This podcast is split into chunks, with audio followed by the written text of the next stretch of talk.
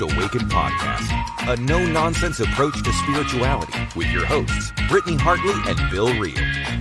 Here we dive deep into the wisdom traditions while acknowledging insightful breakthroughs in science, psychology, and human development. Our goal is to explore the good life and the very best of spirituality, no nonsense required. Check us out at almostawaken.org, where you can check out past episodes, make a donation, email us a question or comment, or find out more about the resources we shared. And now, today's podcast episode. All right. Brittany Hartley, how are you? I'm so good. Welcome, everybody, to a new episode of the Almost Awakened podcast. I'm Britt Hartley with my co host, Bill Reel, and we're going to move, we're going to skip our lovely banter that we usually do at the beginning and move right into introducing our guest today because we really want to utilize all the time that we have with him. So I have with us today Thomas J. Oord, and he's a good friend of mine and uh, one of my spiritual mentors. He lives here in Boise. And I love our conversations and I love the work that he's doing. And so I just wanted to pick his brain here on this podcast and introduce him to you all. So, Tom, why don't you just kind of tell us, you know, your usual thing about what you're up to? Yeah, well, thanks for the opportunity for the chat and, and for the kind words, Brittany.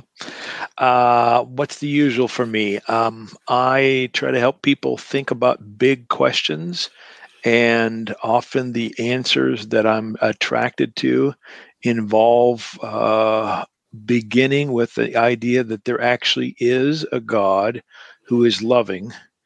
But um, I often find that by the time the conversation ends, the God of love that I'm proposing sounds a little different than the one many people have been exposed to.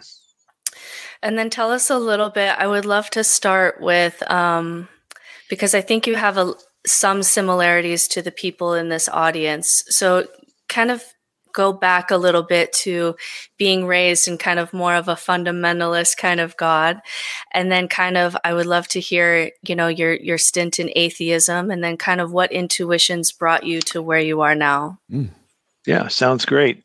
Yeah, I was uh, raised in a fairly evangelical kind of community. Uh, Church of the Nazarene is the denomination and I took religion, faith, God, Jesus, whatever. I took all that stuff really seriously and uh, eventually kind of became a little evangelist of sorts. Not just of sorts, I really was an evangelist. Um, but then I started reading some really smart people who were not only not a part of my tradition, but some of them were atheists, agnostics, and um, this was near the end of my college career. And for the sake of intellectual honesty, I had to admit that I didn't have really good reasons to believe there was a God. And so for a period was I don't know if I was an atheist or agnostic, but I just didn't think there was a God, at least the God that I had been raised with. And I started piecing things back together or coming back to a belief in God based on uh, a, a deep search for meaning and my intuitions that in some sense love was at the heart of who I ought to be and maybe even the heart of reality. And um, that meant actually returning to have a fairly kind of traditional role as a youth pastor, associate pastor in various churches, becoming an ordained elder in the Church of the Nazarene. I'm still that. um, and but it meant also it meant that I was willing to forego or set aside some of the common views of God that people have. For instance, um, I don't think God is in control or even could be in control. I don't think God knows the future. So, just to give you a little taster of some of those ideas. Yeah. And then, if you don't mind, um, I don't know how much of this you talk about openly, but but uh, a while ago you made a pretty big stir in Boise because the ideas of this kind of God that you were postulating that maybe isn't in control of everything, maybe doesn't see the future and uh, you know, kind of allow trauma to happen in the world. It started to kind of come up against this traditional God to the point where your career at NNU, um, uh, you know, a university was really was really threatened. So, can you talk about kind of the tension during that time of of those two gods really kind of uh, coming head to head and, and what that's like because I think it's a tension that we can all feel in the broader world too. But you really had it in your life pretty profoundly. Yeah, you know, I think that the, the views of God I currently have are fit comfortably in the general theological tradition that I'm a part of, but they are uncommon. They are uh, they put more conservative people on edge. And so some of those people were worried that I was a professor teaching uh, not only students at the university, but potential leaders and pastors. And so some of the more influential ones uh, joined forces with the president, and I was laid off for technical reasons related to to student uh, growth when everyone knows that the real reason was was the the theological things. Mm. Um, so corrupting yeah. the youth. It's almost it's, you know, it's like corrupting the youth for Socrates. It's almost like a badge, right. it's like a badge of honor. uh, yeah. So I guess the, really the next question to move into is let's dive into what you're talking about here. So what is open and relational theology? Open and relational theology is a kind of umbrella uh, set of claims that includes under it a whole bunch of different views, people, movements, etc. But the idea that unites them, or the two ideas that unite them, are that God is a relational God. God is engaged in our lives, affected by what we do, not just giving to us, but actually receiving from us and the idea that God moves through time with us into an open future rather than being outside of time and seeing all things in one glance. God is actually learning like we learn because new things uh, occur moment by moment. And that has the advantage of may, of fitting more nicely with our notions about free will. Uh, it fits better the notion that God is affected, the relational part. Um, and so those are the two big ideas. A, a lot of people under that umbrella also uh, want to rethink God's power such that God is not omnipotent. They want to rethink how we think about God creating, uh, the primacy of love, and a bunch of other sort of other uh, important issues. But the open and relational uh, is what unites these this diversity. All right, I'm going to ask one or two more questions, and then and then uh, Bill and I, Bill, I, Bill, I know has some questions, and uh, you and I, I push on you all the time, Tom, because it's just so helpful to push against someone who will hold space and really consider my question, and you've thought about it, and mm. um, even if we end up at the end of the conversation disagreeing, it's just been so helpful to mm. have you to kind of wrestle these these things um, but I, I want to do a couple more questions before we move into some of that space. So it's been interesting watching you and your career and your your books. How many books now, Tom? I've lost count. you know, so have I. How many books? I, you know, I, somebody asked me this recently. I think it's about thirty. It's somewhere in that neighborhood. I've been wa- yeah, I've been I've been following along and I've been watching people's response to this idea of a different kind of God that, you know, isn't the Old Testament God and uh, just is a little bit more close to our intuitions about love and relationality. Um, and the most interesting for me, and I want to hear your intuitions about this, but the most interesting kind of subgroup for me um, that I've seen kind of react to open and relational theology are those who have experienced trauma. And there's this there's this population that has intuitions about God or experiences spiritual experiences that they call God, however that is.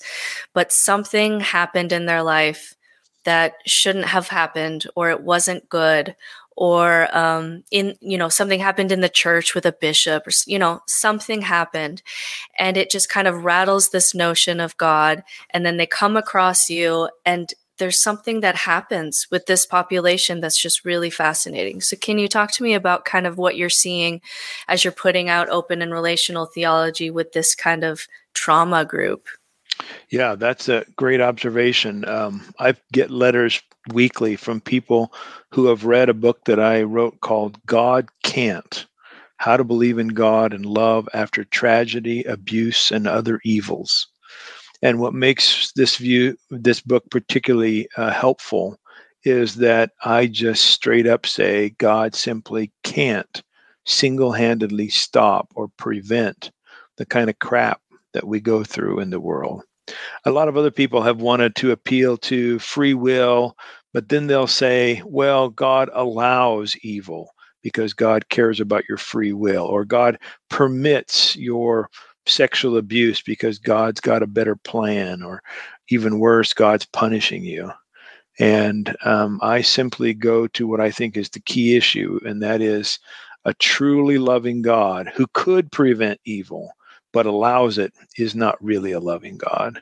And it makes more sense, I think, to believe that God loves everyone all the time, doesn't want evil, and simply can't single handedly prevent evil.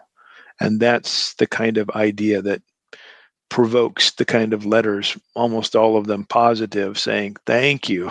Thank you. Now I no longer have to think God had abandoned me or was punishing me or was trying to teach me a lesson when, you know, my mother died in a wreck or whatever. Hmm. And then, oh, go ahead. Oh, sure. I, is I can throw something out. So, yeah. Um, first off, thanks for coming on. And and I've spent you know several hours in the last week kind of listening to podcasts where you were interviewed, and I, I really deeply appreciate the perspective you come from because in in mm. Mormonism, which we came from, right.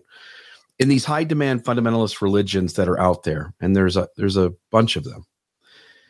There's this, and it happens in Christianity in general too, to some degree, but there are always voices in the room who claim to know exactly what God thinks and to line out the path. And, and it seems as though anytime a voice gets into the specifics, they seem to be off base. Hmm. Right. So the safe the safe way seems to be to back off and really approach God from just the edges.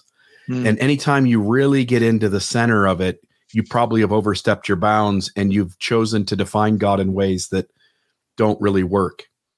And I'm just curious what your thoughts are because it's really hard to, I, I love your view. It's mm. really hard to walk back to that and let go of all the voices that are in anybody's, um, uh, you, you know, their outer authorities from their tribe to let mm. go of those completely and to realize that you really almost can't name it. You almost can't define it and and it's going to be really hard i think to get the human population to sit in that seeing as most folks tend to stay at low, lower stages of development see the world in mm-hmm. dualistic binary ways and i'm just curious what your thoughts are in moving people from dogmatism and rigidity to a much softer way and how difficult maybe that transition is for folks yeah i kind of see things as often following a three step pro- process. Um, the first step is kind of the picture of God you've been given by your tribe, your parents, maybe just the particular subculture you're in. And in those kinds of traditions or in those kinds of scenarios, people tend to say, okay, this is God. This is what God is like. This God does X, Y, Z, and oftentimes a whole lot more than just X, Y, Z. But you're at least given the impression that we're really confident this is the correct picture of God. But almost always that ends up having some holes and people have questions. And people who are brave enough or people who go through tragedies and feel compelled to leave that kind of uh, approach will often move into I'll call it a mystery realm. And that is, uh, they'll say, look, we don't know what God is like. Who can be sure about that? Uh, but there's something. There's some transcendence. There's there's some. I have some intuitions. There's more than what this reality is. But in the mystery kind of stage, people are really reticent to put any kind of descriptors on the divine. And most progressive circles I'm in, people are like that. I was speaking in Vancouver uh, this summer and I did a big lecture at a downtown progressive church and all they wanted to talk about was whether or not the word God had any made any sense because um, I had used that word fairly regularly and they they all had negative baggage pa- attached to it and they rightfully uh, wanted to find something else you know to use the third step i think acknowledges that we just can't know for sure if there is a god and what kind of god might exist uh, what kind of god god is if god exists so in the third step you're humble you don't claim to have it all figured out. I like to say you're not even certain there is a God, and if there is, you're not certain what that God is like. But you're willing to put forward a proposal that has some details to it on the table. You could be wrong about it, but that proposal uh, you put on the table because you think it fits the way life works or you it matches some experiences you've had or it fits with general revelation of cross traditions or science or whatever you, you kind of put this out there and you say okay i'm not sure this is who god is what god is like i'm not even sure there is a god but if there's a god i think this view or model of god makes the most sense for these kinds of reasons. And that's the kind of endeavor I'm proposing when I say things like God can't prevent evil single handedly. I don't know that for sure. but if there is a God, I think this kind of model makes better sense than any alternative I know of.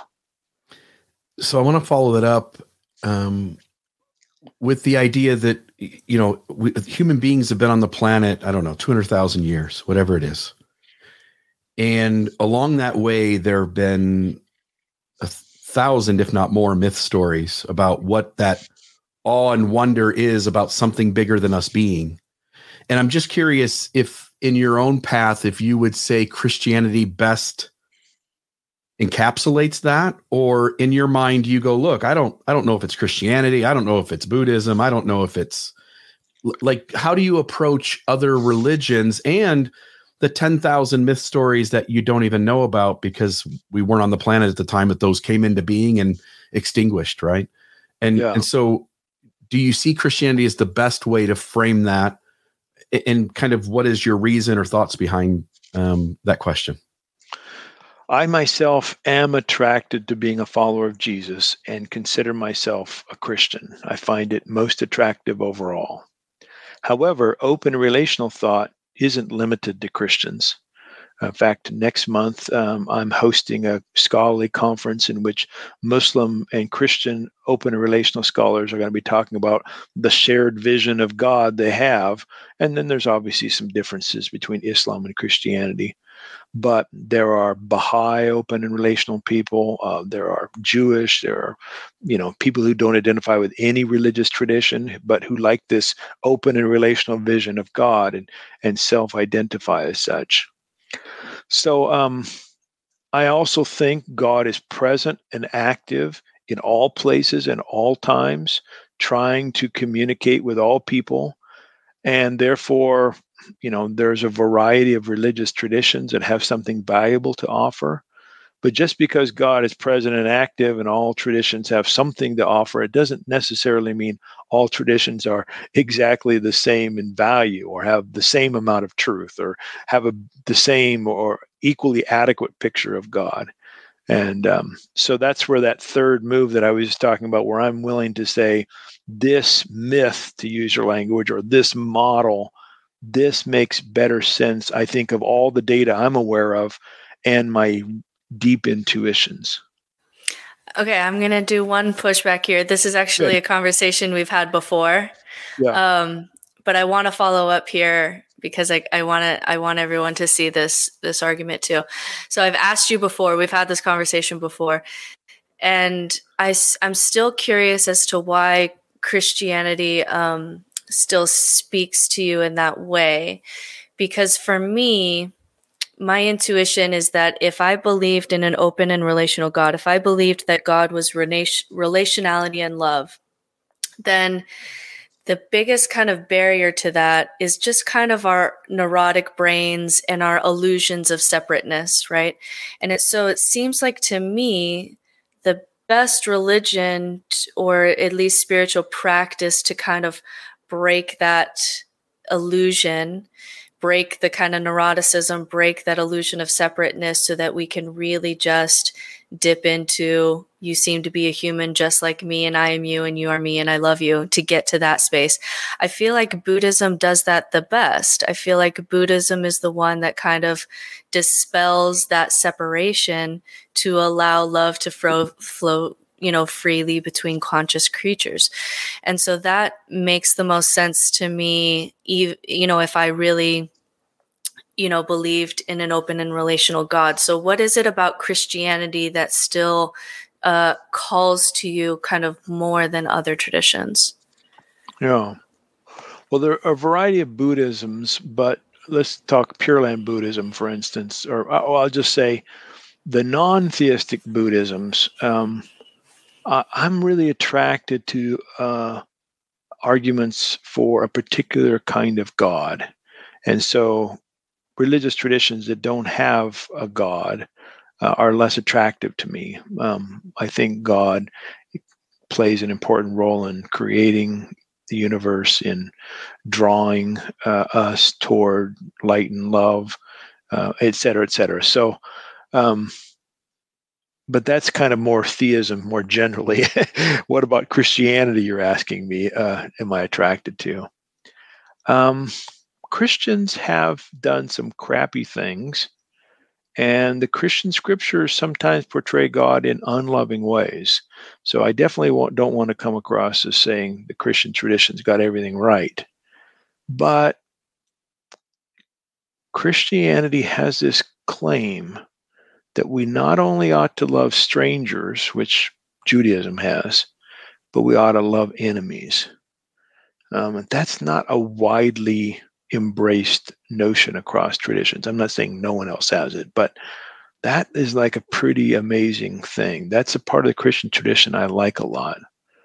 Um, Christianity, for all its flaws, has some claims in its sacred text that pushed the primacy of love and the identification of God and love better than uh, most other traditions I'm aware of. So again, I'm not saying again Christianity's got it all figured out, whatever, whatever, but that that matters to me. Hmm. And I suspect there's also just maybe throw one other thing. I suspect there's also the fact that while for a while I walked away from the Christian tradition, my growing up in it and my friendships of people in that tradition, that probably also plays a role. It's kind of like, okay, I know it's not wise for me to try to do this without any community. So if I'm going to have a community, might as well try to find a good one within this tradition that I kind of mm. already know. Yeah, that piece, that last piece, I've said I've said to you before, I have some holy envy of because yeah. there is not that we don't talk about Mormonism a lot on this podcast, but you and I have talked about how there is pieces of early Mormonism, especially, that was very open and relational, that God yeah. is in relationship with humanity and in process with us, and um, that the future is open. It's it's much it's a much more kind of human God and not not an other kind of God. Mm. Um, and so there was a lot of room to play there. And it's not that way anymore. Those those strands of mormonism are are almost dead now for all intents and purposes which is really sad to me. But if there was you know places that were kind of bringing that god alive or there was a place to play there under the umbrella of mormonism you know i i really envy that because it's something that um you know through all you know through all kinds of mormon history we kind of got away from um, and ended up it's interesting that that some strands of Christianity became more like early Mormonism with this open and relational process God, but Mormonism ended up going more like fundamental Christianity in the end. And so there was mm. just kind of this kind of switcheroo that happened. Um, so you talked about sacred text. So how do you then read the Bible and how do you kind of encourage others to read the Bible? Yeah.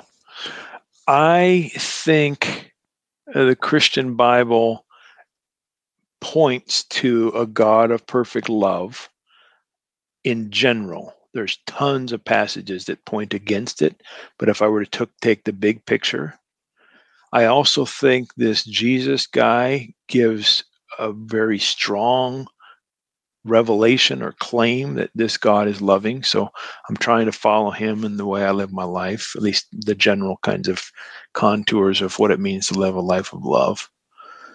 But um, I like to very uh, openly acknowledge to people that there are some portions of scripture that suck, that just get God wrong, that I think are bad, just to be blunt. I make that claim based upon other passages of scripture. so it's you know I'm not coming to the the, the Bible with my like um, with presuppositions that haven't already been influenced by the Bible. Uh, what I'm doing is I'm emphasizing or claiming that some ideas are uh, truer, give are more accurate, etc. And so my advice to people when they read scriptures is to to look for those big themes and they may in fact agree with me that love is the big theme and we can use that to criticize those passages that seem to undermine love and are you a fan of like there's i see like two responses. There's some people who say like let's take out the verses of like god sending bears to kill children. Let's just, like they're just too damaging. Let's just take them out. And then there's also the group that kind of says you know what? Let's leave those in there because we learn a lot about what humans do and our shadow side and and you know there's lessons to learn even in those passages. Are you more of a fan of just like let's just let's just not read these in church anymore. Let's not have children read that story? Or do you kind of want it all in there, but really just teach people how to be able to separate those and learn from both? Yeah, I don't think I'm, I don't think I am in the opinion to cut out passages, but I do, I do think it's foolish to have children read some passages. And there are some passages that I probably wouldn't read in church um, so it is it's it's a difficult issue because if I'm so intent on not you know teaching those passages, then in effect I'm cutting them out, right? but um, on the other hand, I, there's something to be gained. And sometimes I've noticed over the years that there's a passage I think is really crap, but then I'll get a different angle on it, a different interpretation, and I'll say, oh, well, maybe there's actually something there that I missed earlier. So, in lieu of the, in case the, the possibility might come along that I could reinterpret some passages I currently think are crap, I guess I'm willing to keep them in the text. So, I think what I'd love to do now is just to, um, just do some kind of fast fire questions that are going to be more pushback kind of questions. And I don't do this because this is a battle that I'm going to win and I'm going to flex my whatever. this is because it's so helpful. I'm I'm so saddened by like so much of the debates online between, you know, atheists and believers. It's this it's this weird battle where um you know the believer may have like this old they're trying to defend some kind of old testament thing and it's just so easy for the atheist to just like blow them up. And the very very interesting thing about you is that you know if i were to bring up evolution like you've thought about this like you've read about this you've thought about these issues deeply and it's just a better conversation than a lot of the ones that are online. And i just want people to get a sense of that. And so as i'm pushing back just everyone know this is just out of a deep love for tom. Uh- uh, and he can handle it and he's thought about right. all these things and it's going to be okay. and Sounds so good, Bill and I are just going to take turns just kind of, you know, with our our skeptical backgrounds part of coming out of like you said the the stage 2 of kind of coming out of a certain view of god is you have a certain um, allergy to truth claims mm-hmm. and then like you say as you move into stage 3 you're you're you're just trying to open your mind to what is and people's ideas and how do we make sense of this and so i just i want to kind of move into that space where we're just we're just trying these ideas and um hopefully getting out of this place that you usually see with debates online, which is just everybody's triggered about everything and it just yeah. doesn't go anywhere. So Bill and I are just going to take turns with just some some pushback questions. So Great. one of my big questions for you, Tom, and I think one of the reasons that really, as I was studying with you, I couldn't fully go to where you are, even though there was just a big part of my heart that wanted to, is that what does it say about God that there's such a limit to life in the universe and not only is there you know we've we only know of life on one planet if if this was good if this was god if, if this was god what what god wanted to bring us to this place where we could be in relationship with one another and have lovely conversations like these if this mm-hmm. was the point of it and there's it's not happening as we know of anywhere else in the universe and then the past 200,000 years for humanity. I mean, people are dying at age 30 from their teeth.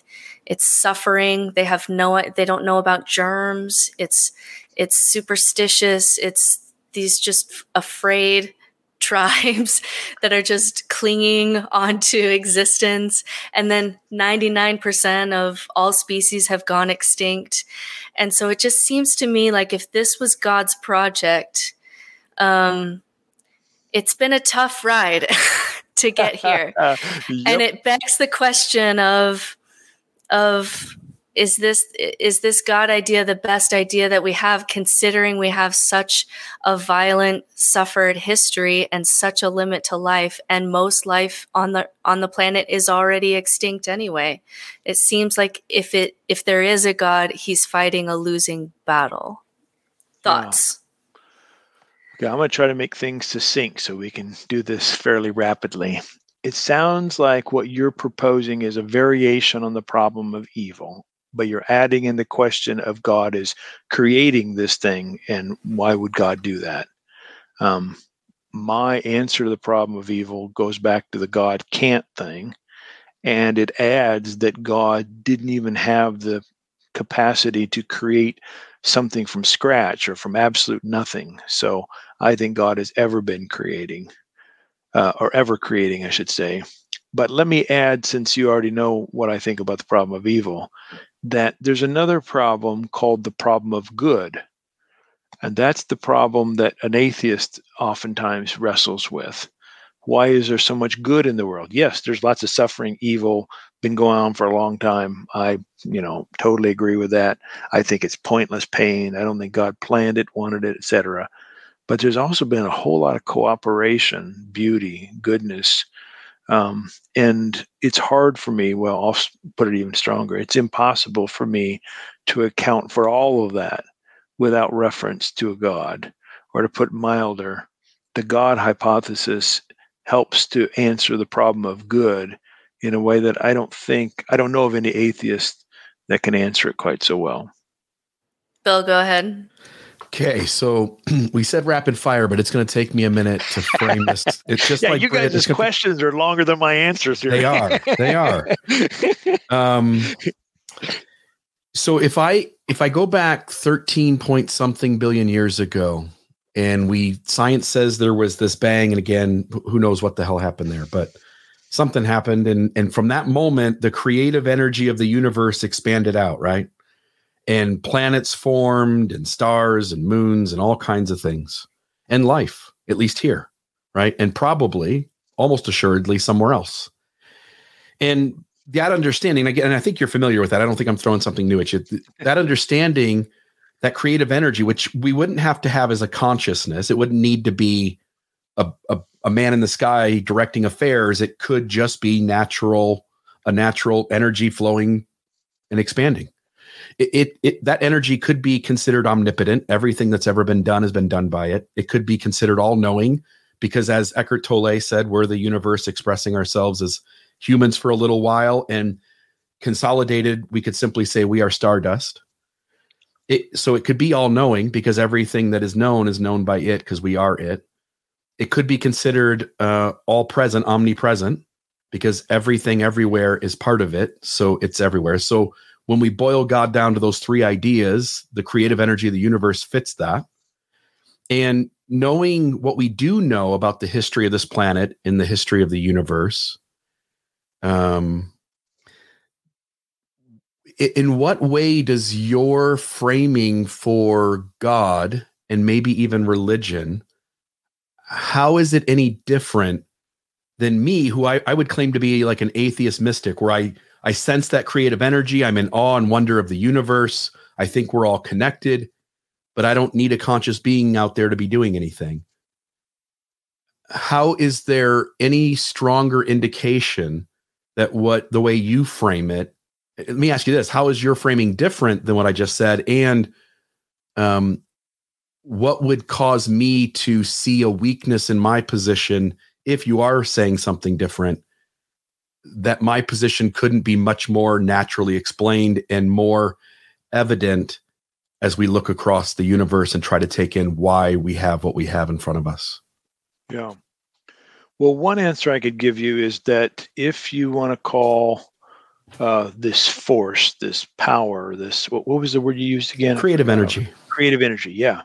If you want to ascribe to creative energy the attributes I would like to describe to God, then I'll just take your term and I'll use that instead of God. Like the, the terminology doesn't matter to me too much. But one of the f- elements that for me is really super important, and maybe you, you can account for this in creative energy, but I, I have a hard time doing it. Um, and that's the issue of love. I think love is not only generous helpfulness to others, but also receptive relationship. So a kind of giving and receiving. And if your creative energy can both give good things and interact in an intentional way with others, then it sounds like what you're calling creative energy, I'm calling God. Um, I don't know, maybe that's too easy of an answer from what you're suggesting, but um, I would only add that that I think this creative energy that I like to call God has been everlastingly around and um, creating worlds and entities everlastingly. So, um, yeah, I don't know. Maybe that's not a great answer, but that's how I. That's my first response to your good question. Yeah, I'm, I'm trying to think of how to ask it, maybe a different facet of it, and try to kind of poke at the edges of this a little more. But okay, um, you, you know, you, um, the the difference seems the fundamental difference seems to me is that to say God, and again, what God means, a thousand people would say something different, but sure, it seems to intimate something more than the natural process by which the universe created itself. Mm. Right.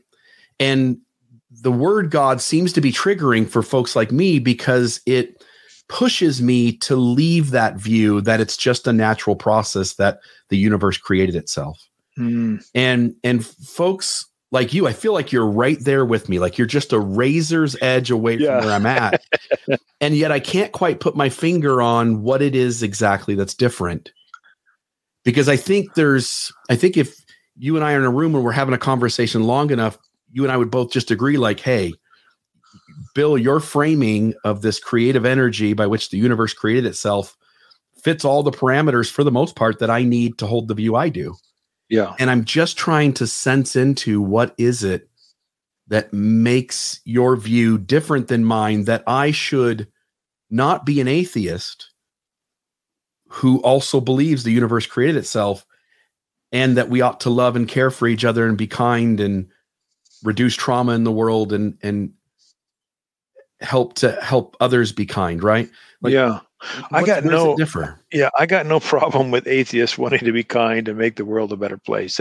so uh, more power to you. I wish more Christians were like that. Um, maybe for me, one of the differences is between probably some language you have heard of, and maybe your listeners uh, have heard of it. The difference between pantheism and panentheism. Pantheism is the idea that everything is divine. There's nothing more than what is the na- natural order. And if you want to call the natural order God, then that's pantheism. If you don't want to, then you know you just have naturalism without any theism. But panentheism wants to have a close connection between the natural order and the divine. But the divine is something more than the natural order, it transcends it in some way. The problem with pantheism for me is that if it's true, I have to call Donald Trump God.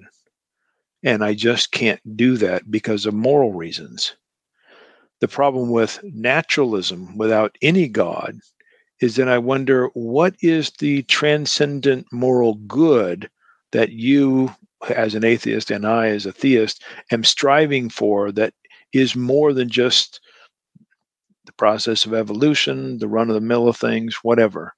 So I guess it comes down to is there any transcendence in your view of uh, reality? Um, a theist like me can say there is transcendence, but I don't have to go to a kind of supernaturalism that so distinguishes God from creation that God's sort of out there and entirely different in all ways.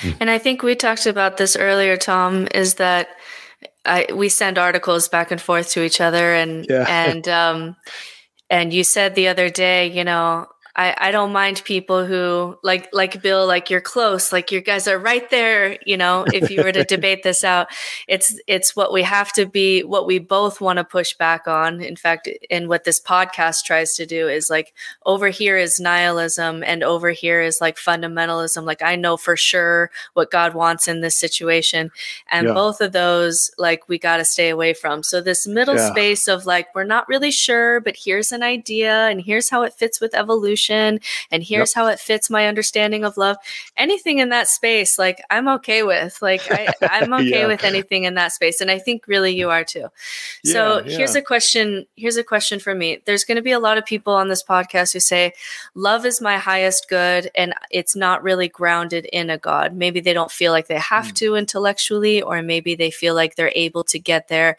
just um, from evolutionary kind of kind of arguments um, but if this is kind of a Pascal's wager question, but I'm mm, going to okay. do the reverse on it. So That's Pascal's good. Pascal's wager is is this idea from 17th, 17th century kind of mathematician that's that said that humans are kind of in a wager about whether God exists or not. And he argued that a rational person should live as as if God exists because uh, if God does not exist, then you know you you may lose a few pleasures. But if God does exist, you know there's a lot more to gain by that idea. And so he just kind of put his chips on. You know, I think God exists, but I I kind of do the opposite nowadays in the sense that I figure that whatever, even if God was real and a thing, we're we're likely to be we're likely to be so wrong about it, right? Because we're just historically very bad at this question of ultimate reality. And so my thing with Pascal's wager is because we're likely to be wrong and because we're likely to be so biased just as we are as humans that is there a better way to place love as the highest good without God given our history of trying to answer the God question because it's just so bad um, is there an intellectual humility of just letting the question go and placing love as the highest good without having to ground it in a god because we're inevitably going to get that part wrong? Yeah well we're inevitably going to get the good part wrong too. So it's not like we're going to be right about one thing if, mm. um, we're always going to have uh, see through a glass darkly to use that biblical phrase so even what the good is is something we're trying to grasp at and discern, and we're not sure. So, but that's still that's sort of an epistemological aside. Um, because a lot of people claim that just love is my highest value and it kind of acts as God. So if yeah. you do that, are you getting all the benefits of your worldview without having to do any theology? I think you're getting a lot of the benefits, maybe not all. Yeah. so what? So what would be missing for that person yeah. that you're saying, hey, if you ground this intuition, you get a little bit more? What would that yeah. kind of be? Well, what if you thought there was a loving spirit who not only called you to live a life of love, but also empowered, inclined, lured, persuaded, wooed um, you toward that? What if you thought there was a companion in the process of, of this call to love? Um, would that be a more attractive a vision of reality? I think it would, so long as that spirit uh, wasn't a controlling spirit, wasn't going to send people to hell if they didn't love. Um, you know, so I'm going to set aside some of those uh, bad views of God or that spirit and say, what kind? Wouldn't a vision of reality that includes this nudge, this deep nudge toward love, better than a reality in which there was no such thing as a nudge? but that there's somehow just an idea of we ought to do the good thing. Yeah. So my pushback to that, and then I'll go over to Bill, is a lot of times on this podcast, what we do is we take something that people are doing spiritually, and Bill and I just kind of get of like, what is the root of what's going on here? Like, how do we strip mm. away maybe some of the superstitions or or other things that are attached to the spiritual tool? Because something that we're trying to do is really separate the baby from the bathwater, right? Mm. Which is mm. something that I think all of us are trying to do in this kind of spiritual space. And so when someone says, um, yeah so so if you take something like tarot cards you know we did an episode on occult practices and the great thing about some of these occult practices is it kind of tunes your brain to notice a pattern no mm-hmm. you know mm-hmm. if you pull this card you're you're you're tuning your brain to notice this pattern in your day and Bill and I don't believe that the planets moved in such a way that you picked that card that day. Like that's a little bit too woo woo for both of us, right? Okay. But we do see the tool of kind of priming your brain to look for certain patterns that will incur growth because you're noticing things. And so, is it possible to pull? So, for open and relational theology, if we were to imagine that it was a, a spiritual tool, is there a way to prime your brain for that always looking for opportunities of love, op- always looking for that nudge towards love, always, you know, seeking out that pattern and really continually getting your brain to notice these patterns, which then ends up, you know, showing up showing up in your life as these loving opportunities that you notice more and and your relationships deepen and all those good things? Can you can you do that um, without the belief? Can you strip that from the belief? Can you get the pattern and get the goods from that pattern without the belief? Or do you think you have to yeah. believe it in order to get that tool? Yeah, let, yeah. I, I want to say this really strongly. You don't have to believe that there's a God to live a life of love. So you don't have to, you can follow the tools or whatever mechanisms you have that prompt you to do the right thing, help your neighbor, love your enemy, et cetera, et cetera. I'm making the argument that it might be more attractive to think it's more than just you conditioning your brain. It might be a more attractive vision of reality that there's a companion who's helping you, who's nudging you toward that. So, um, atheists can love, but I'm more attracted to a view that says love and a lover exist, and that lover is a capital L lover.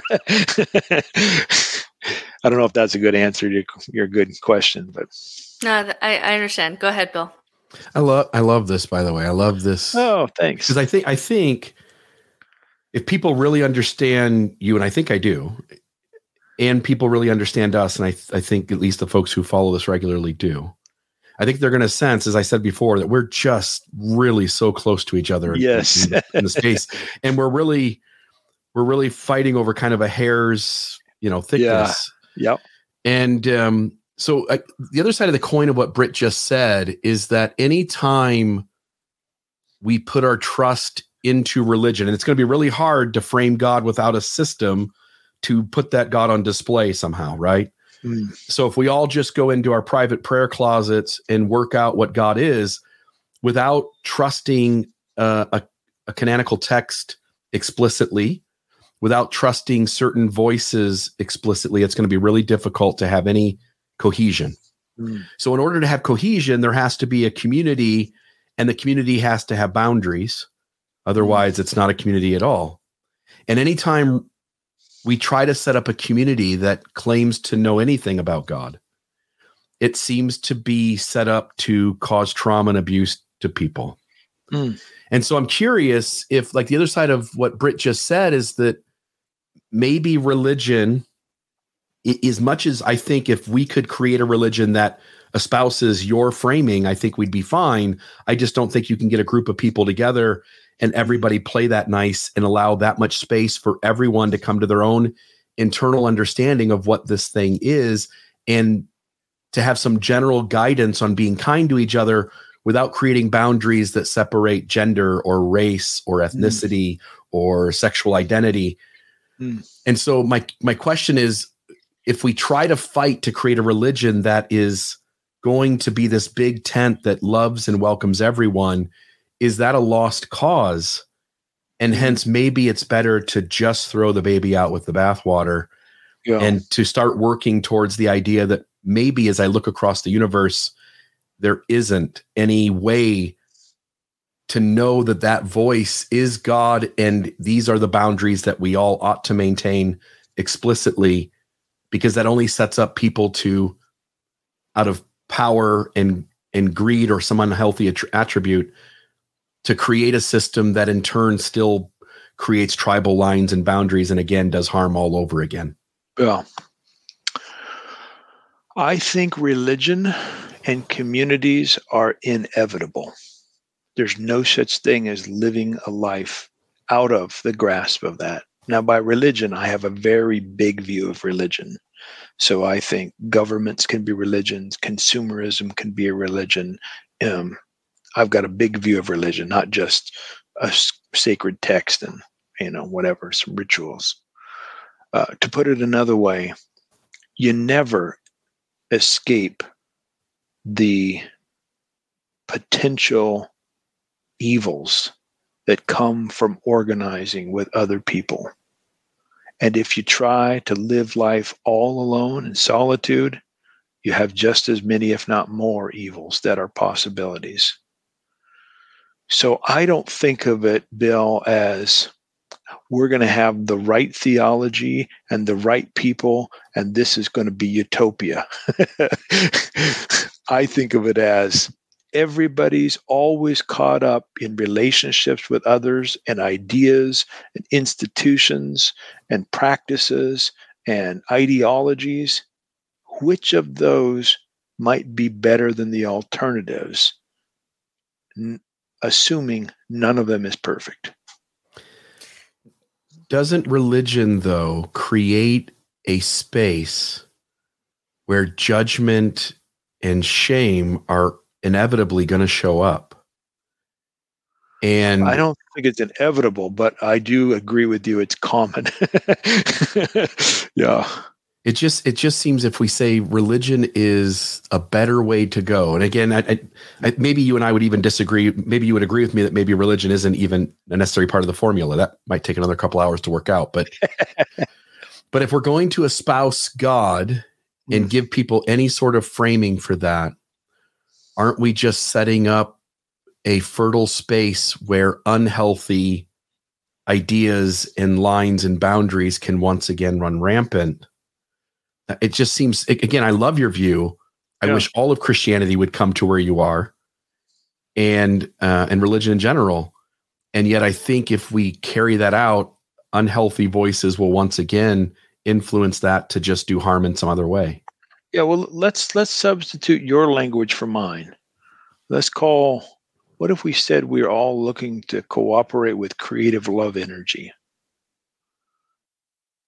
Don't you think that has the potential for negativity as well? People organizing in ways that hurt one another.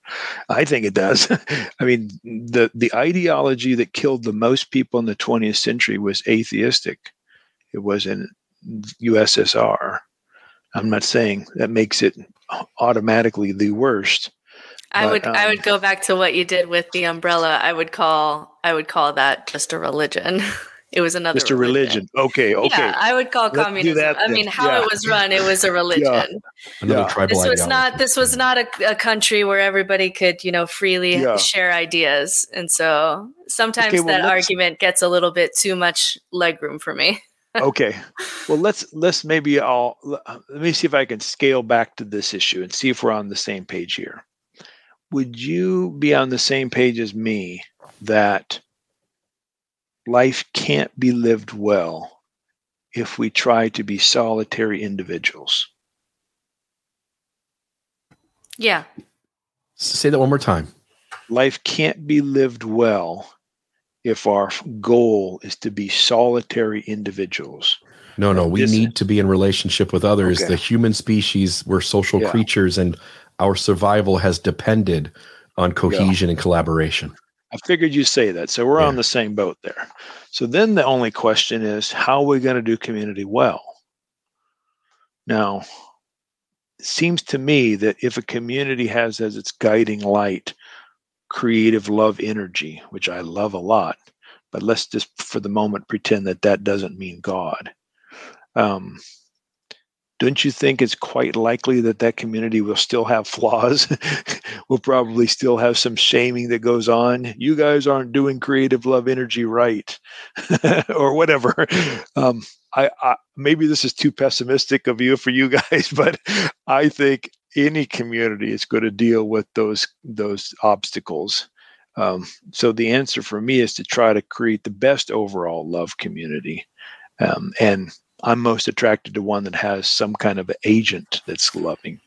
So here's here's um I'm gonna push back on myself here.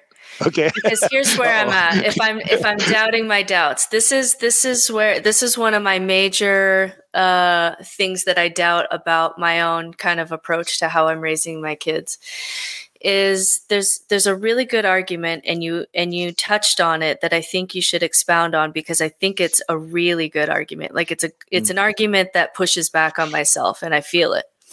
And it's the argument that if if if we're social creatures and we're inevitably going to have systems and religion and again i think you define religion like me it's just how you're orienting yourself yeah, in the universe really broad, like really yeah. broad right um, and we're going to do that inevitably, then we should try to make as good a system and as good a God and as good a myth as we can.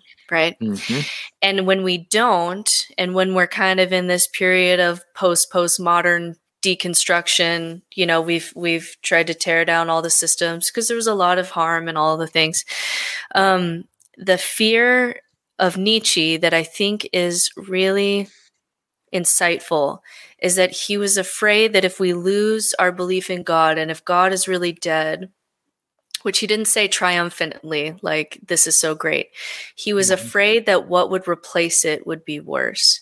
Mm-hmm. And that's a deep fear that I still hold is that if, if you remove God, if you remove the best myth, even even Jesus is a little bit holds this space of just someone collectively collectively that we can say this is a myth of a good, loving person, and we should all try to emulate that. If you lose that, the things that replace it, like politics becoming a religion, which is what happened yep. in the USSR, and consumerism that yep. comes into that space, is far worse than what a good God system could do. No. And that's a really, really good argument that if this is how we are just as humans, maybe the best thing that we can do is collectively imagine the best God that we can possibly imagine and work and work together with and towards that thing, even if you don't believe that it's true. because the well, uh, myth uh, yeah. itself, the myth itself can do a lot more good than you know we we see young people today they leave church and then they become i've told people on this podcast before that if i had to choose for my children to grow up in a religion any religion or grow up and politics be their religion i would choose religion because Me politics too, yeah. you never have to meet your shadow self. You never even have the opportunity to because the bad guy is always on the other side and it's empty and it's soul, you know, it's really soulless. And so there is a really good argument there I think that you touched on but I think is is really strong that if this is just what we do as humans, we collectively get together and we have stories and myths and rituals that bring us together. Why not just do this the best way that we can imagine and yeah. i just i think that that's a really good argument um the the i would the counter to that so i hold that and i have one more thing and then i want to see what you think so i hold that like that yeah. is a strong argument to me and then the other side of that argument is that the country that did the best as far as individual free rights. Let's just say, you know, maybe America isn't the greatest on the happiness scale or healthcare, but individual free rights, you know, we did pretty good as far as countries go. And the reason we did is because Thomas Jefferson, at the very least, he was a deist. I think if he were living today, he would have been an atheist. And he was really looking at the history and the sectarianism going on. And he just really thought if we're going to do this, if we're going to build a society, we've got to take God out of this and build a separation between we've just got to take God out of the equation. And so there is an argument that, so I, I hold those two that maybe the best we can do is, is, is imagine a God worth worshiping, right? Um, a God of love and move in that direction. Or maybe the reason that we have, you know, whatever good that America has been in the world is because we took God out of it and we tried to build uh, values into a system without God. And so I hold those two ideas I kind of hold in tension. So what I just threw a bunch at you. Yeah. Kind of what do you think about all that? Two quick comments. On yeah. the first one, I try to live as if that God of love exists. But to say I believe in God, that's just I mean, some people say believe and they mean i'm really certain. For, for me i don't use believe in that way. I believe it i'm i'm living as if. There's good reasons to not believe in god. There's good reasons to be an atheist. I'm living as if there really is a god and that makes a difference. That's first point Jordan Peter, Jordan Peterson does the same thing, which is I think why the Jordan oh. Peterson Sam Harris debates were so interesting because they were they were almost right in this space where Jordan Peterson says I choose to I choose to act as if God exists and he cited kind of all the good that it does in his life and how it grounds all his theories and Sam Harris was very, you know, I think we can get there without God and that's what made really that debate kind of the the talk of our time. Yeah. Um, anyway, so that was an interesting way that you phrased that. I've heard that phrasing from him before. Yeah. Uh, my second w- thing is, I think you give Thomas Jefferson too much credit. I mean, if you look at the history of the U.S., 90 plus percent of people believed in God along the way. And even though we tried to separate church and state, we really haven't done a very good job of that. But um, but there is something about Jefferson that I like, and that is, I think, what you were pointing to, and that is there's something about freedom of conscience, conscience um, that he had. I think you could incorporate that into a religious view of reality, and I, I try to do that in my own view but um, that isn't always incorporated in religions and he put his finger on that. That's been helpful in the us i think. Hmm interesting. Bill do you have another question? No i'm i'm loving the dialogue back and forth and i'm i'm just trying to i don't know i i, I again i'm going to come back to the same spaces i've already kind of hashed out which is okay.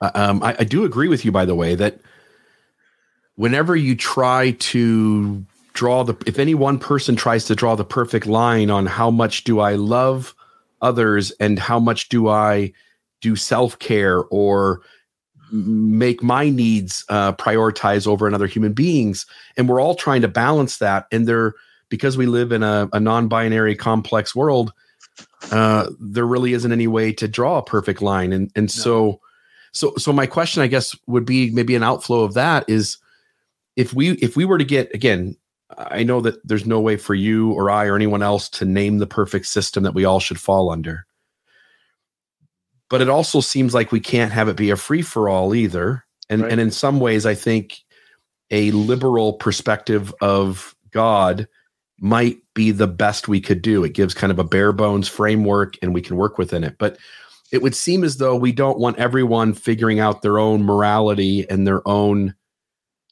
uh, what's good for them and what's good for those around them on their own either right? It, would you would you say that? Or or are you really or would you say you are a fan of letting everybody work out what god is inside of them without any coercion from the sacred text of the world or those who profess to know god's word? Yeah i think we always already do that. So there's um, yes some people focus more on text or sages, um, but we're always already trying to make sense of God moment by moment, and we're always already trying to figure out what the right thing, the moral thing is moment by moment. Um, and we're always already influenced by a ton of different things. No one does it in isolation. How, how can we get away from by having sacred texts, whether it's Christianity's or the Bhagavad Gita or any any other, how do we create something on the front end that makes it crystal clear to everyone? And it, and also I'll pause here and say maybe it's not even healthy to take, for instance, children and open them up to how complex the world is. But at yeah. some point, right, when someone moves right. into adulthood and they can handle complex ideas, how do we put what what do we put and how do we put it at the front end? So that all of us grow up sensing that these stories should not be intended to be taken 100% literal and people should have yeah. feel safe and have freedom to look at these ideas as maybe even examples of how to do it wrong. Yeah yeah. It's a good question. I don't have a like really great answers except to say we need to hold all sacred texts lightly as human attempts. I think inspired by God, but to me, inspired doesn't mean coerced or directed or somehow controlled. But sacred texts are human attempts to try to make some sense out of divine. And those texts can get it be closer or further from the truth. So if we help people to hold those sacred texts lightly, hold their spiritual leaders uh, lightly, um, it's different from being rejecting all of it and just trying to do things totally on your own, which that doesn't work. Or even worse, just assuming that the text came from God or the leader tells you exactly what God wants, then you're, I think you're really screwed. At least my experience has been that people who try that end up getting hurt deeply. Hmm.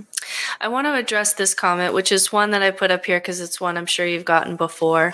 Hmm. there's there's an argument that choosing to believe something is is intellectually dishonest, right?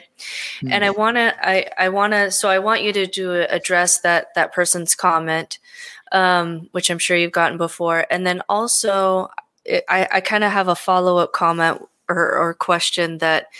Um, that goes something like this. If this if this myth like let's just, let's just play for with the idea that this god is a myth and doesn't exist. But believing in it really creates a good life. Mm. the good life okay? Mm-hmm. really strong relationships meaning purpose value deep connection. Um, let's even say that it does it the best. Like it's really good at creating the good life. Mm-hmm. but it it wasn't ultimate reality or it wasn't capital T true? Would you want to know? Or is the is the fruit so good and the life so good that you almost wouldn't want to know because you would lose some mm. of the benefits. Mm. So would you want to know if it wasn't true? Yeah if that co- if if there was a cost associated to that knowledge? Yeah it's a hard hard question to answer because it like forces me to reject an a priori assumption that i have. Actually all of those questions uh, i have an a priori assumption that i can't be certain about such things. So um, there would never come a time in which I could know for sure that the grand story was correct or incorrect. like there's no such scenario in which someone walks in and said, "Oh, I've been fooling you all along. This is all a lie," or else someone else walks in is and there, says, "Oh." That's a good question. is there any discovery in science that would do that? Like if no. we could create consciousness, there's no. nothing in science that we could discover or do that would threaten you at all no, at this all point. you got to do is hang out with scientists for very long to find out how much they disagree with one another like That's true. Uh, the best we can get is a scientific consensus on something mm. um, anyway so um, but I, the question was something about pretending is not the same as believing can you rephrase that one again like is it being dishonest yeah. Uh, the the listener's comment was choose to pretend, which is, I think, how he's interpreting what you said. I don't think that um, you said those words. And then just yeah. kind of the argument that it's that it's then intellectually dishonest to believe something that you really don't know is true or not, and making yeah. that leap because there's some people that just really have a hard time making that leap and why yeah. is it that some people can't make that same leap i in fact personally there's been times especially when i was losing my faith in god that i tried to f- make that leap of i'm just going to choose to believe and felt yeah. like i couldn't and so yeah. why is it that some people can do that and some people can't and and what would you say to someone who says that it's intellectually dishonest to do so yeah um for me, because I don't believe anyone can be certain about these things, you know, I think Descartes' right that we can be certain that we're thinking beings. Uh, we probably have certainty over mathematics, but we don't have certainty in relationships. We don't have certainty about facts about the world. We definitely don't have certainty about ultimate reality like gods or whether there is one or not. Um, the best we can do is try to come up with good reasons but they're always going to be insufficient to give us absolute proof. So let me use a, an illustration of my own life. I have good reason to believe after 33 years that my wife loves me. Now, there have been times in the past 33 years in which she's done things that are not loving to me because she's not a perfect person. But I have good reasons to believe that overall she's trying to do that. Am I certain of it? No, I can't use certainty in that strict philosophical sense, but gathering together evidences, experiences, etc., I got some pretty good reasons to, to believe that. When it comes to God, things are a little bit different because I don't think, well, maybe I don't believe that I can look outside and see God walking the dog. Um, on the other hand i think god is omnipresent so god's always been present to me. So there's like there's some differences. So this there's not going to be a perfect analogy but what is perfect is i don't think i can be certain there is a god or not. Uh, the question for me is what's the good reasons to think there is a god and what are the good reasons to think there's not a god? And that for me is always in flux.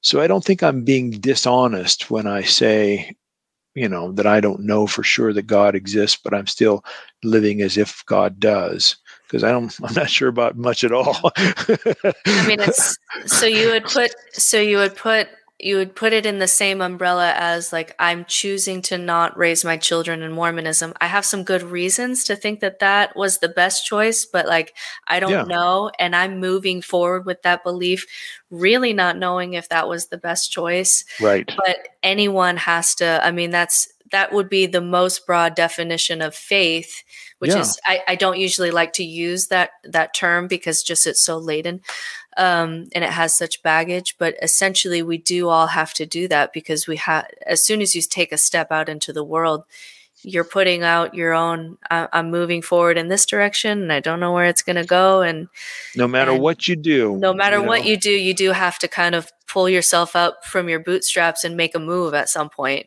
Yep who you vote for you don't know who you're voting for is the best candidate mm. who hmm. you what what the next bite of food is going to be healthy or not you don't know that for sure you're making faith uh, moves moment by moment in your life some of them are faith that have are pretty plausible and you think you got good reasons other times you kind of feel like you're shooting in the dark but it's faith up and down all the time hmm. Yeah, I I agree with that. I just don't usually use that. Like I'll find it's like the God word, like faith in God, especially yeah. with the people that I talk to and a lot of the people in this podcast. Like it because there's trauma associated with those terms. Yeah. We we end up getting to the same place, but we'll have to use different words because yeah. of that that uh, that trigger and that allergy. But yeah, yeah, I I'm on board with that. So Bill, do you have an? I know Tom, you have to head out soon. So Bill, do you have any last comments? Oh, I think we lost his video here for a second.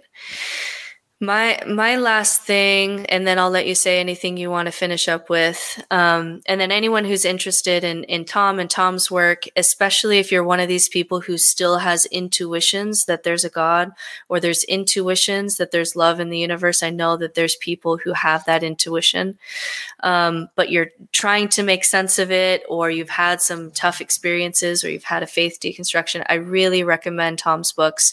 Um, mm, they were a really even though we didn't end up in the exact same place, it was just a really beautiful way to kind of work out some of these, um, you know, intuitions and thoughts. And you're wrestling with all of this. And it's just a really great platform for, for doing that and a really safe platform for doing that. And I see a lot of people really be changed by that. So, um, I think my last, let's see, can we talk about process theology just for a second? Yeah. Yeah. Process theology is the idea that uh, God and the world are in process. Um, it shares a lot in common with open and relational thought. In fact, I think of it as a subcategory underneath open and relational thought. But process thinkers have tended to draw more from philosophy and science, and they've tended to make starker claims about um, the helpfulness of the wide swath of religious traditions, not just Christianity or even theistic ones. Um, and they've also tended, process theologians have tended to have a view of God's power that's pretty much the one I've been mentioning earlier, that there are things God simply can't do. So, um, uh, if open and relational theology is the broad umbrella and under it process theology is one option, process theology is probably more on the progressive or liberal end even of open relational theology which is also on the progressive end yeah and then yeah. um i there's a lot of you you may or may not know this our listeners may or may not know this there's a lot of mormons who either in mormonism like they're still practicing or out or coming out of mormonism because it's just so aligned with with what they learned about God will end up in a place like transhumanism. Mm. And so, how is so transhumanism is kind of this idea you can get pretty scientific with it that whatever God is, we can become it. And really, science is going to be the thing that is going to create things like immortality or, you know, end poverty on earth, and that we can get there together. And that science is going to be really the thing that's driving that. Some people include God in that, some people don't. But how would that relate to kind of that transhumanism idea? It would embrace those transhumanistic factors that talk about a real role that you and I play in making the world a better place and the future better. It would embrace the aspects of transhumanism that um, suggest that things can actually get better. We're not just stuck in a cycle of, you know, the same old, same old, or we're not necessarily going to get worse. So it, it, can share some of those basic uh, assumptions. Um, the idea that we could literally become omnipresent, um, I'm I'm very skeptical of that.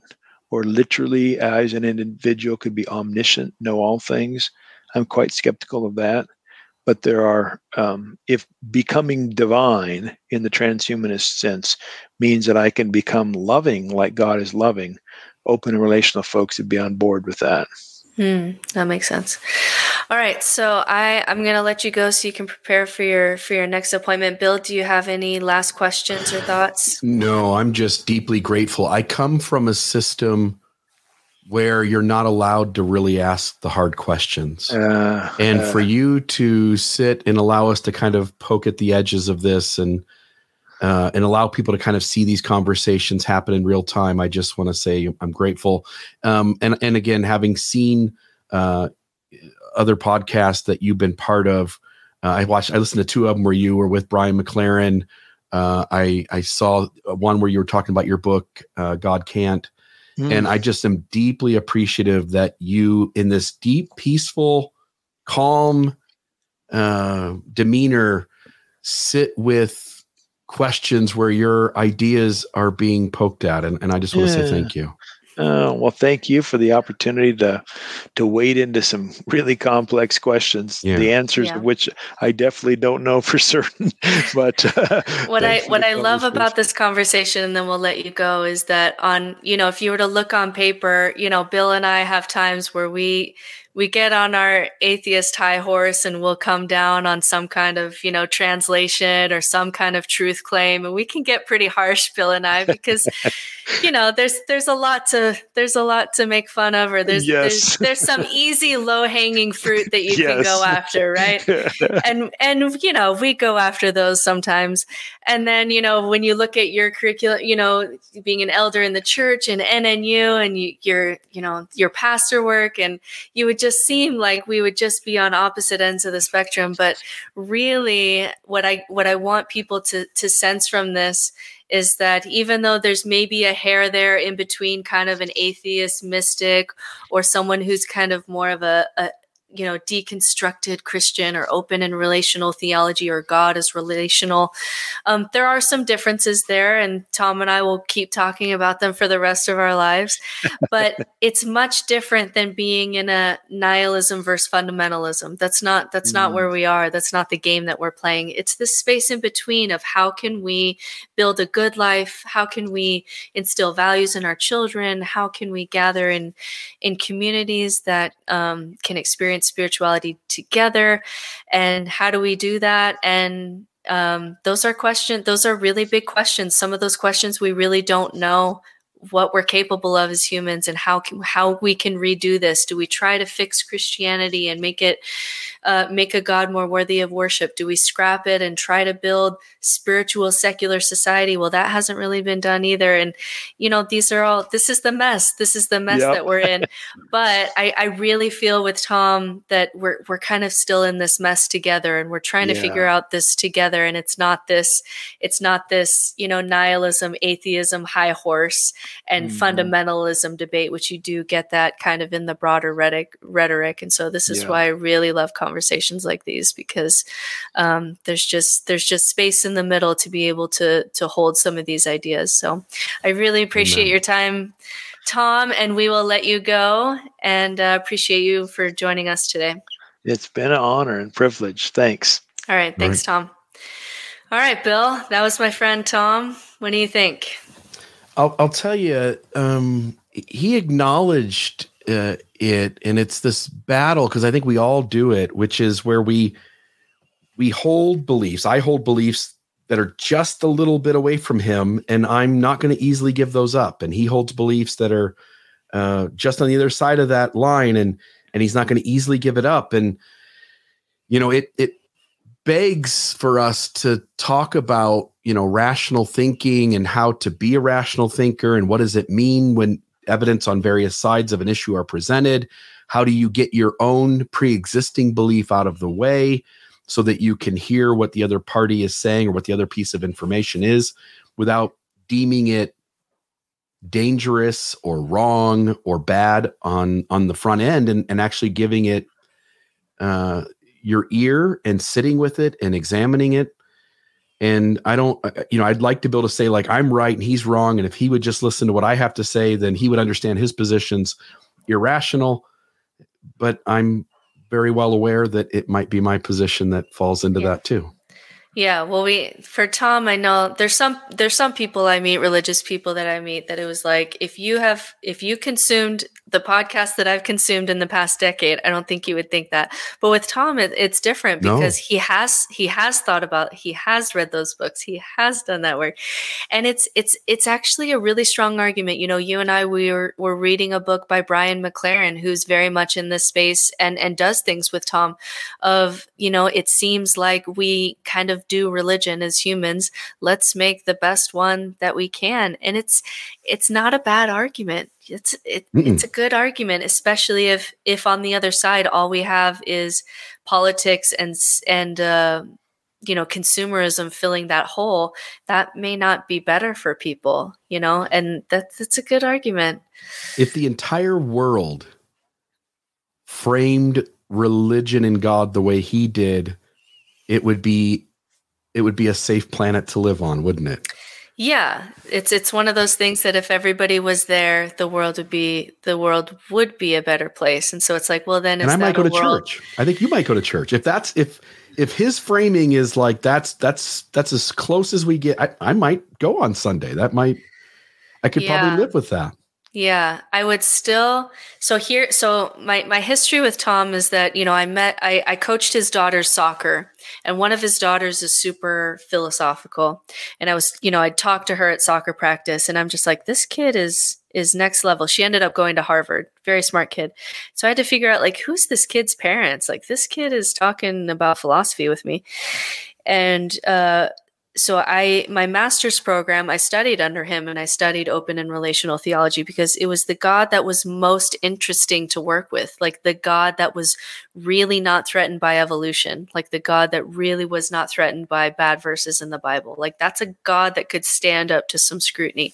So I did my master's degree with him and loved i could have converse we had hours long conversations with whatever class i was studying under him. And it was super interesting. And the thing and you'll have to tell me yours bill is like why you can't move that hair over to the other side. And i think for me the reason that i can't go to the other side is was my first argument in this podcast which is that it doesn't seem like there's any other life on the uni- in the universe or at least you know from our corner of the universe it seems quite empty.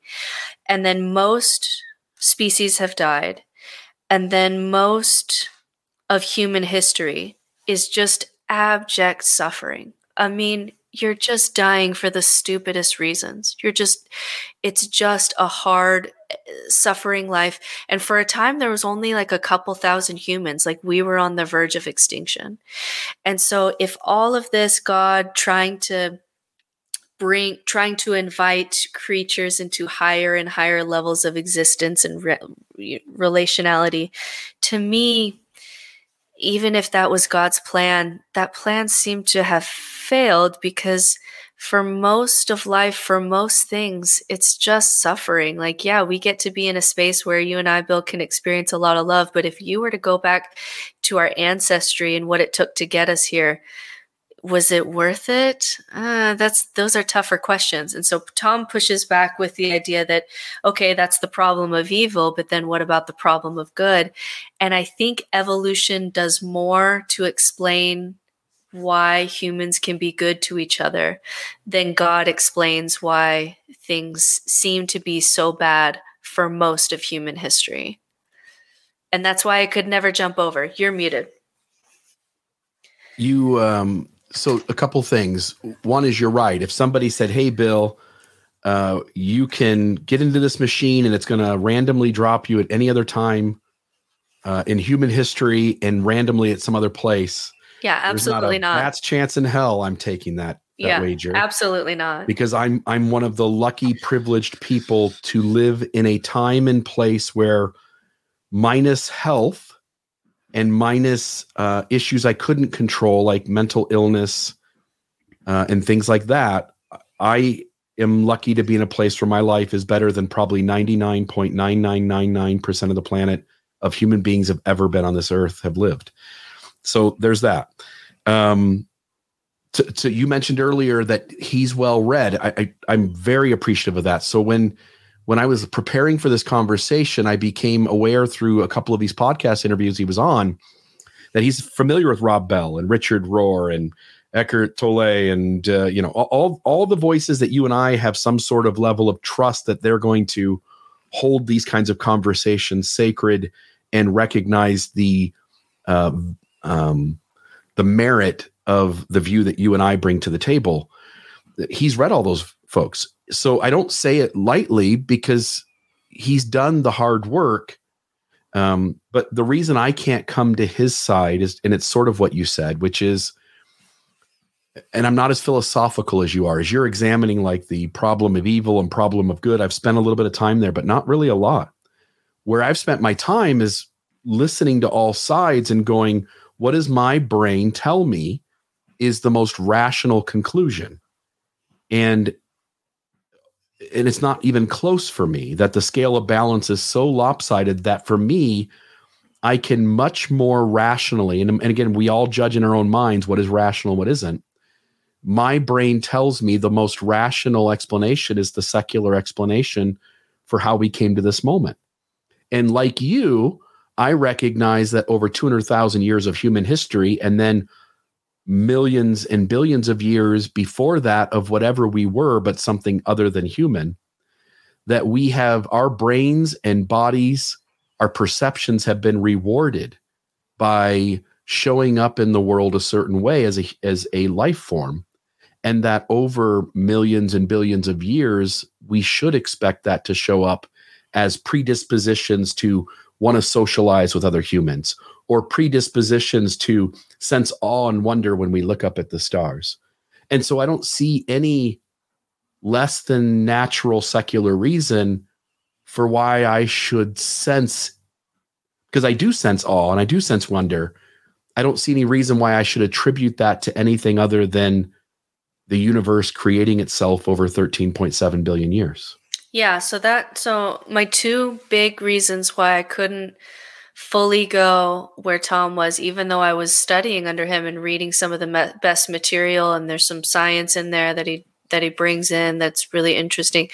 And it was that first reason of like, there's just so much extinction and suffering and so much time to get us here where we could even talk about love that it just seems like a failed project but then the second the second argument for me is i could never get over the instinct or the intuition that I'm creating this, I'm doing this, right? And so when you look across human history, we have a God, and then something is not working, whether it's like Martin Luther nailing the the treatise on the door because he has some issues with Catholicism, and then Protestant, Protestantism is born or Lutheranism is born. Um, whether it's that or i mean in every way it's like we create gods and we bind together and then the go- those gods don't really work or something changes or we grow morally and then the god changes and then the god changes. And when you really look I, I should have asked him this question but when you really look across history i don't have uh, any intellectual confidence, even though I've studied philosophy and religion, to be able to say, well, every human in history is just kind of making a better God, making a new God. Every community does this over time. But this time, we've got it. This time, we've deconstructed and we're creating the God and finally we got our myths right and this is this is it. This is the god. This is the god that co- you know coincides with science and our intuitions about the world and we've done it. I just when you look at the odds of that just purely mathematically you cannot i mean that's a lottery. Like maybe he's done it. Maybe he's won the lottery and he's put it together a, a, a, system that really brings in science and religion and systems and intuitions about god. Maybe you know, maybe he's done it. It was interesting enough for me to study for two years. But I could never just have the confidence to say, out of all the human history, it seems like we're doing this. It seems like we're the ones that are creating this. And I just never, I just don't want to play that game. Like I was just tired of playing that game. And I just had this sense of, of, maybe we're bad at this game and maybe we need to pull ourselves out and try a new question which the question which you and I tackle on this podcast is in light of not knowing about God, in light that we're bad at this, how can we build a good life anyway? That just seems to me to be the better question and a better use of my time than trying to figure out the God that's worthy of our worship. Yeah, you you mentioned the game that's being played. I mean, we look at something like the Bhagavad Gita and we see there are stories of talking deer in there, for instance. And um, you know, Thomas, I think certainly would agree that the parts of the Bible that speak to highly unlikely events taking place probably not literally happening.